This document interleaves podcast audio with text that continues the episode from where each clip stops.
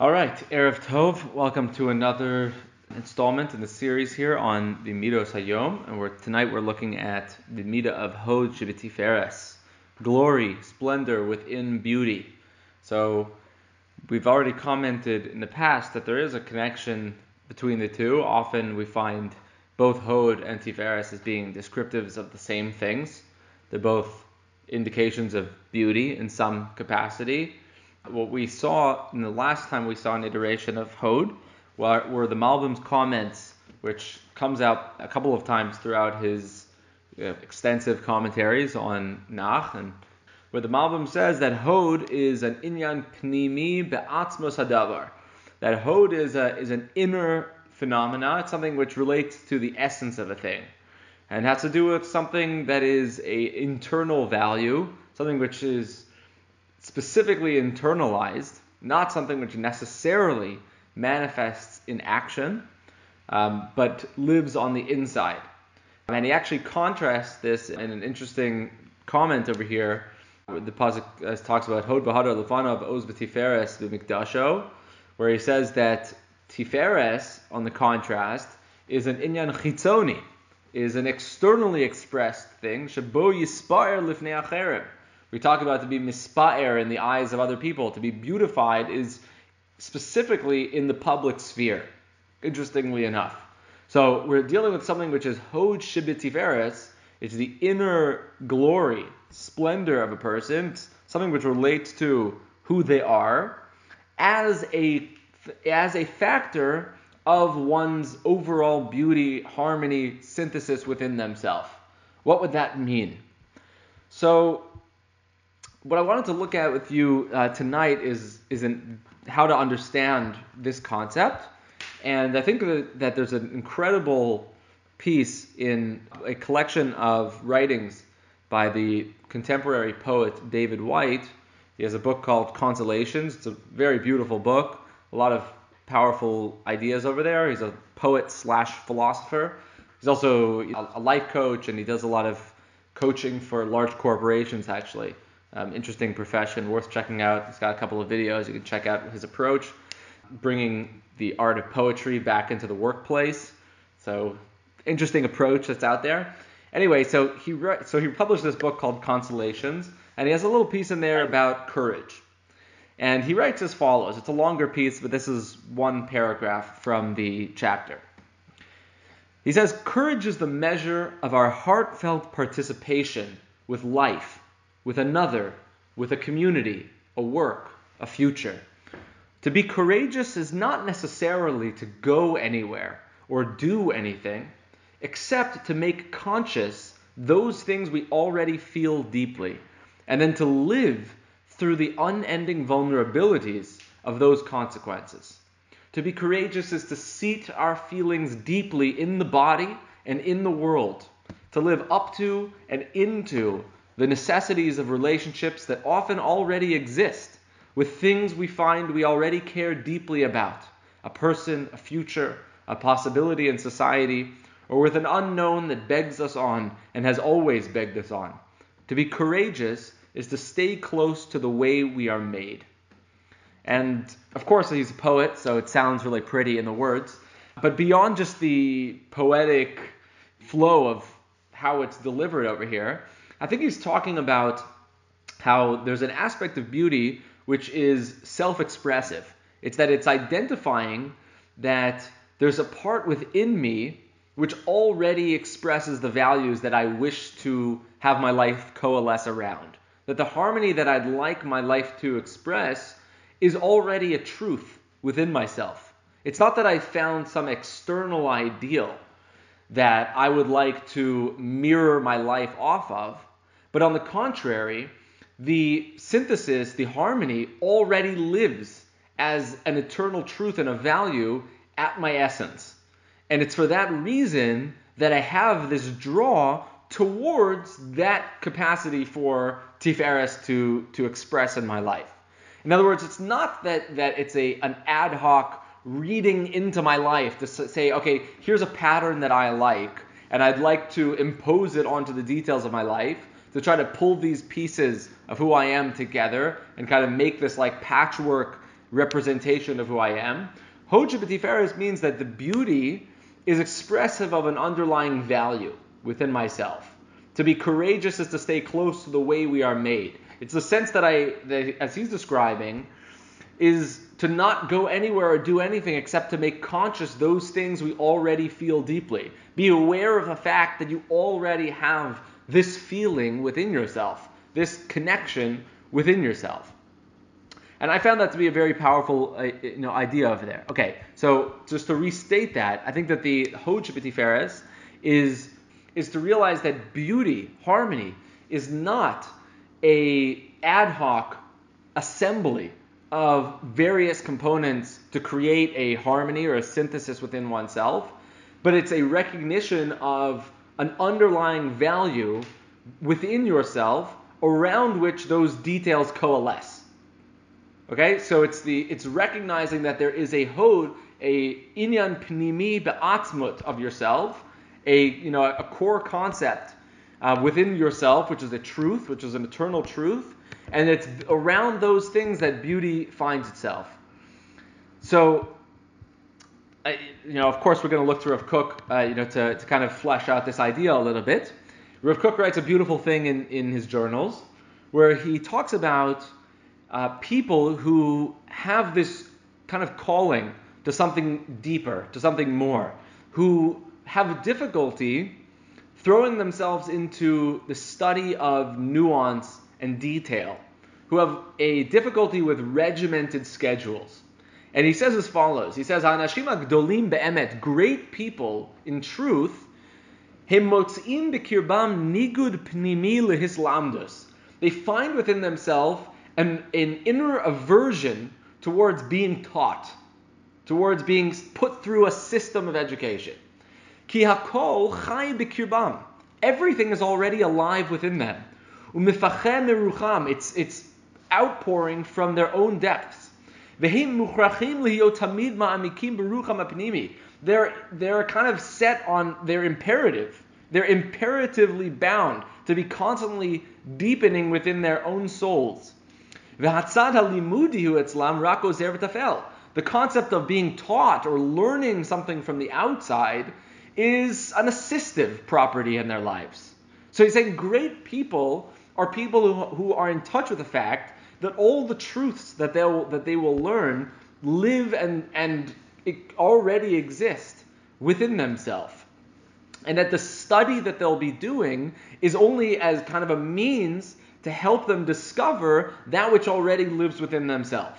As I quoted to you yesterday, the Rav Kook writes, also in many places, how all of Torah is ultimately teaching yourself what you, your neshama, already knows. And he says, you know, it doesn't really seem that way, but but ultimately in a deep way it is. And so he continues over here. He says, "V'davar ha'ikari b'hashlamatam hu Torah didihu." With such people, when you're dealing with such great people, he says the main thing for them, as far as achieving their own shlemus, is studying their own Torah, what he calls the Torah of themselves, the Torah that is themselves. As the pasuk says, he quotes "V'torato yehege yomam v'layla," as David Hamelach opens up Tehillim in an interpretive explanation of these words of David Hamelach. As the Gemara does, you know, seem to say that at, at first the Torah is Hashem's, you know, uh, the Torah chafetz meod, Uvetorato yege yomam v'layla, that the Torah ultimately becomes your own. And he's saying that great people, that's what Torah actually is, a study of themselves. Because a person's own selfhood is, in, very, in many ways, the closest contact that we have with Hashem. And so Rav Kook says that it's what happens often is, is a tremendous tra- tragedy where people don't recognize that within themselves. And as a result, they turn to external data to learn more about themselves, thinking that that's going to give them the solution that they're looking for. So he says, Sometimes a person doesn't recognize their own self value, the value, the hod that lives within them. And he turns to study the Torah of others, not his own Torah, not the Torah that lives within. And he just wants to be taught. Just someone tell me what to do already. Just like, enough with the self-discovery, enough with the figuring out my own path. Let me just someone tell me how I'm supposed to proceed. Misan eze hergel svarim lumedet. Just t- teach me some uh, pre, you know, kind of pre-programmed truth or some, you know, pre-digested logic that I can just say, okay, this is how it works. Okay, great, fantastic. I don't have to think for myself anymore. Kedrosh v'kabel schar. And az hu mitchila akat yirida lachshich et olamam shel gdolim chalashim halalu. Unfortunately, that's the beginning of their descent into darkness and the darkening of the entire world, um, of the weakening of such great people. So I think that this is very related to this Mida, because the if Hod B'Tiferes is recognizing that the beauty that you seek is the beauty that already lives within, then for a person to recognize that if they are on a quest, if they are searching to find that harmony, the harmony needs to be found within. And it's something that, as a person goes through and finds pieces, as the Rav Kook mentioned, finds aspects within the world that kind of contribute to that inner hod that they know of themselves, they immediately find enlightenment through those aspects that they bring in because it's directly speaking to the hod that they know within them, their own self. And I think that you know this might be a little bit of a, of a read-in, but uh, there's just a beautiful Gemara in the top Talmud Yerushalmi. But I think that it's connected to an extent over here, where it, it tells the story uh, between the you know different rabbanim. It says that Rabbi Avahu went to Tiberia, and the students of Rabbi Yochanan saw Rabbi Avahu and saw that his face was shining. He was glowing with you know this incredible radiance. So they went to Rav Yochanan and they said, Rav Yochanan, Rav must have found a treasure or something. Like this guy is beaming. So he said to them, he didn't find a treasure. I bet he just learned a new piece of Torah. He just he, he, a new chiddush. So they went to him and they said, you know, have you learned anything new recently? And he said, yes, I just discovered uh, an old Tosefta, an ancient Tosefta that I had never discovered before, Tosefta Atikta that he had found. And they said that they applied the pasuk to Rabbi Avahu that it says Chachmas Adam Ta'ir Panav. The wisdom of a person lights up his face. And the idea over there is like, you know, how how enamored are you by this ancient Tosefta? But it's that, you know, if you've ever had this experience where you're like, you know that there's a medrash out there somewhere that speaks to the point that you are looking for. If you've ever had that experience, when you discover that you know, that aspect, that teaching in, in Chazal, it's like you already knew it all along. It was already there within you. You knew that hod. The beauty that you were seeking was always there. This was just a portal to allow expression, to kind of bring, coalesce the hod that you already had. And so what they saw in Rabbi Avahu is his hod coming to the surface and expressing itself within Tiferes. The hod should be Tiferes. And so that's why we also find uh, on kind of on another aspect of, of Hod Tiferes is recognizing that the beauty and harmony, as we've seen, that it's not just Tiferes lo but Tiferes lo min ha'adam, needs to come not from a desire to kind of piece together things which are external from yourself, but any desire for harmony or for synthesis should come from an innate sense of value within yourself not from something that you kind of need to read into the situation. And um, a, a, place where I think that this comes expressed in Torah is there's a chapter in the writings of Rav Shlomo Wolbe in, in his Alei Shor in the second volume, where he has a, a chapter, the fourth chapter is called Frumkeit, where he gives his, his analysis of the sociological phenomena called Frumkeit. It's a shtickle, a scathing review. You know, you could read that on your own time. The piece that I feel is pertinent to this Mida is he quotes over a teaching from uh, Rav Tzvi Finkel, the, the Alter of Slobodka, famous drasha, but this is a source for it, a reliable source, where he says, kamocha, right? So the Torah says you have to love your friend as yourself. So what does that mean? So he says you have to love your, your friend the same way that you love yourself. So what does that mean? So there's a variety of different aspects to it. But Shlomo Wolbe says, quoting the Alter, he says, "Did someone tell you that you have to love yourself? Was that something that that you had to be taught, or is that something?"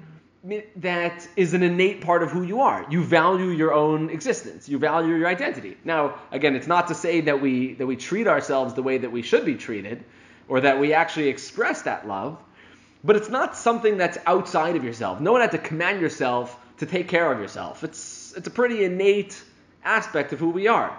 So he says, just that just as yourself, you don't love yourself for the sake of the mitzvah. Ela ava pshuta. It's a simple, direct, clear love that you have. So too is the way in which a person has to love their friend.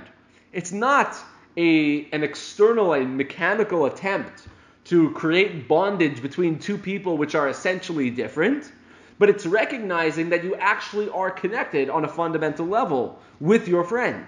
As we say, Kol Yisrael chaverim zelazeh. All of Yisrael really are connected in a deep way. And he just goes on to comment and he says, his language is that, that this notion is the exact opposite of frumkeit. And he continues his re- review with that. And we're not going to focus on that aspect of it tonight. But uh, just for kind of re- realizing what's going on over here, I think that it's important to realize that that the Hod B'Tiferes tells you don't connect with another because someone else told you so. Connect with another member of Israel because you're connected at the core. Rav Tzadok actually brings this in in his writings on Purim when he talks about Chayvenish Levasume, the Puria Adalo Yada, where he brings that the one of the achievements of, of drinking to the extent of Adlo Yada is to discover that it doesn't take da'at to connect to another member of Yisrael. That even without your das, even without your you know intellectualizing about your connection with every single person at the table around you, you find yourself innately connected at the core. You find yourself with a hiskashrus to the yichud of Klal Yisrael and to a Kadosh Baruch Hu. That even beyond uh, you know what you've convinced yourself and what you've been taught about that relationship, that relationship is alive and well at the core of who you are. And that the, ultimately a person can come out of a Purim with that level of recognition and allow the tiferes, the harmonizing of the different aspects of their life, to coalesce around that component of Hod. And so I'll just close with uh, one piece from the, the Sfas Emes writes, the Ger Rebbe, in his uh, description of Yaakov Avinu in Parshas Vayishlach. So it's uh, just a beautiful piece that uh, I think is matim to this whole Mida, because Mida, the Mida of Yaakov Avinu is the Mida of Tiferes. And so this aspect we would expect to be expressed in the life of Yaakov. The Sfas Emes writes that if you in the, in the pasuk it says that Vayomer Yaakov Elokei Avi. So so Hashem st- comes, or rather Yaakov um, says to Hashem. He just starts talking to Hashem. We don't find the language of Vayispalel Yaakov El Hashem or Vayetar Yaakov El Hashem or Vayitchanem Yaakov El Hashem. It doesn't say a lashon of tefillah. There's, it's just all of a sudden Yaakov's talking to Hashem. Yaakov and he just starts talking to Hashem. So he says the reason why it's not written in a language of tefillah is Atzmo. Yaakov didn't need to change himself. He didn't need to redirect, reorient himself in order to be davening. He was constantly oriented in his life in the direction of avodah shebalev. In other words, the hod that he recognized within himself was was immensely clear and it was imminent within his experience of life, such as that when he was in a conversation with somebody else and he was ready to daven, he simply began davening. He was already in that space. And so he goes on to explain that that's why he was the one who was who established Tfilas Mariv, Tfilas Arvis, because he says that whereas Shachris and Mincha are set times, designated times in the calendar, in the daily schedule, where a person needs to prepare themselves for it, Tfilas Mariv is Ein La Keva. It's totally unset. It's aloof. And the only way that a person can daven Mariv, therefore, his kind of Hasidic interpretation of it is, he says, Ein kol adam yachol la rak rishus mishahu ben chorin keyakov avinu. He says, not everybody can daven Mariv. You have to be free enough, like Yaakov Avinu, to be able to daven Mariv. Because Mariv is an, is an unset tefillah. It's a tefillah that you need to be immediately available for. That because it's a time, it's a tefillah which has no set time. It's a tefillah in which the entire era, the entire night, is set for tefillah's Mariv. And so, of course, you know, you do it for 10 minutes and you, you get it out of the way. That's, you know, most of our attitude towards Mariv. But the way that Yaakov davened Mariv was that he was constantly oriented towards tefillah. And so he didn't need to kind of dig up, okay, here I am, I'm standing in front of Hashem, I'm over Bnei Ashchina, this is Hashem, He loves me, He cares about me, this is the creator of the universe, wow, okay, Avram Yitzchak. He was there. He lived in that space. The hod that he had within himself was imminently part of his own tiferes. And so therefore he was constantly able to be involved in Tfilas Maariv. And so that maybe that's a takeaway, you know, that we we should realize within ourselves that we don't have to convince ourselves that the mitzvahs that we're doing and the you know the relationships that we're building are a good thing. We don't have to like remind ourselves, shall fill in the blank. We can already realize that we live there, that it's already true within ourselves. Sure, sometimes we got to use the words, kind of wake it up, conjure it up within our minds. But don't fool yourself for a moment to think that it's not already there. Hod Tiferes tells us that the, the splendor within beauty is that it already is true about you. That the place that you're looking to find within yourself is already there. The beauty has a place around which to coalesce. And that if we kind of recognize that, we see that it's that it's part of who we are, we can Mir Hashem, first of all, daven in a completely different way, uh, but possibly more important, we can find the ability within ourselves for Torah to truly be ours, to make Torah b'toraso yega yomim v'layla, and to realize that ein adam lo Torah el makam shalibo chafetz, but that ultimately everything can be part of what your heart desires. If you recognize that all of Torah is speaking towards your own hod, the hod of your own beauty, then a person can open themselves to the broadest possible gamut of understanding the Tiferes of the world and understanding and connecting with the Tiferes of Torah uh, in a profound way that doesn't only speak to the externals, but that caters directly to the truth that you find within yourself. So these are some thoughts for Hod B'Tiferes. Thank you again for joining, sharing a few minutes with me as we explore the Midos, and take care. All the best.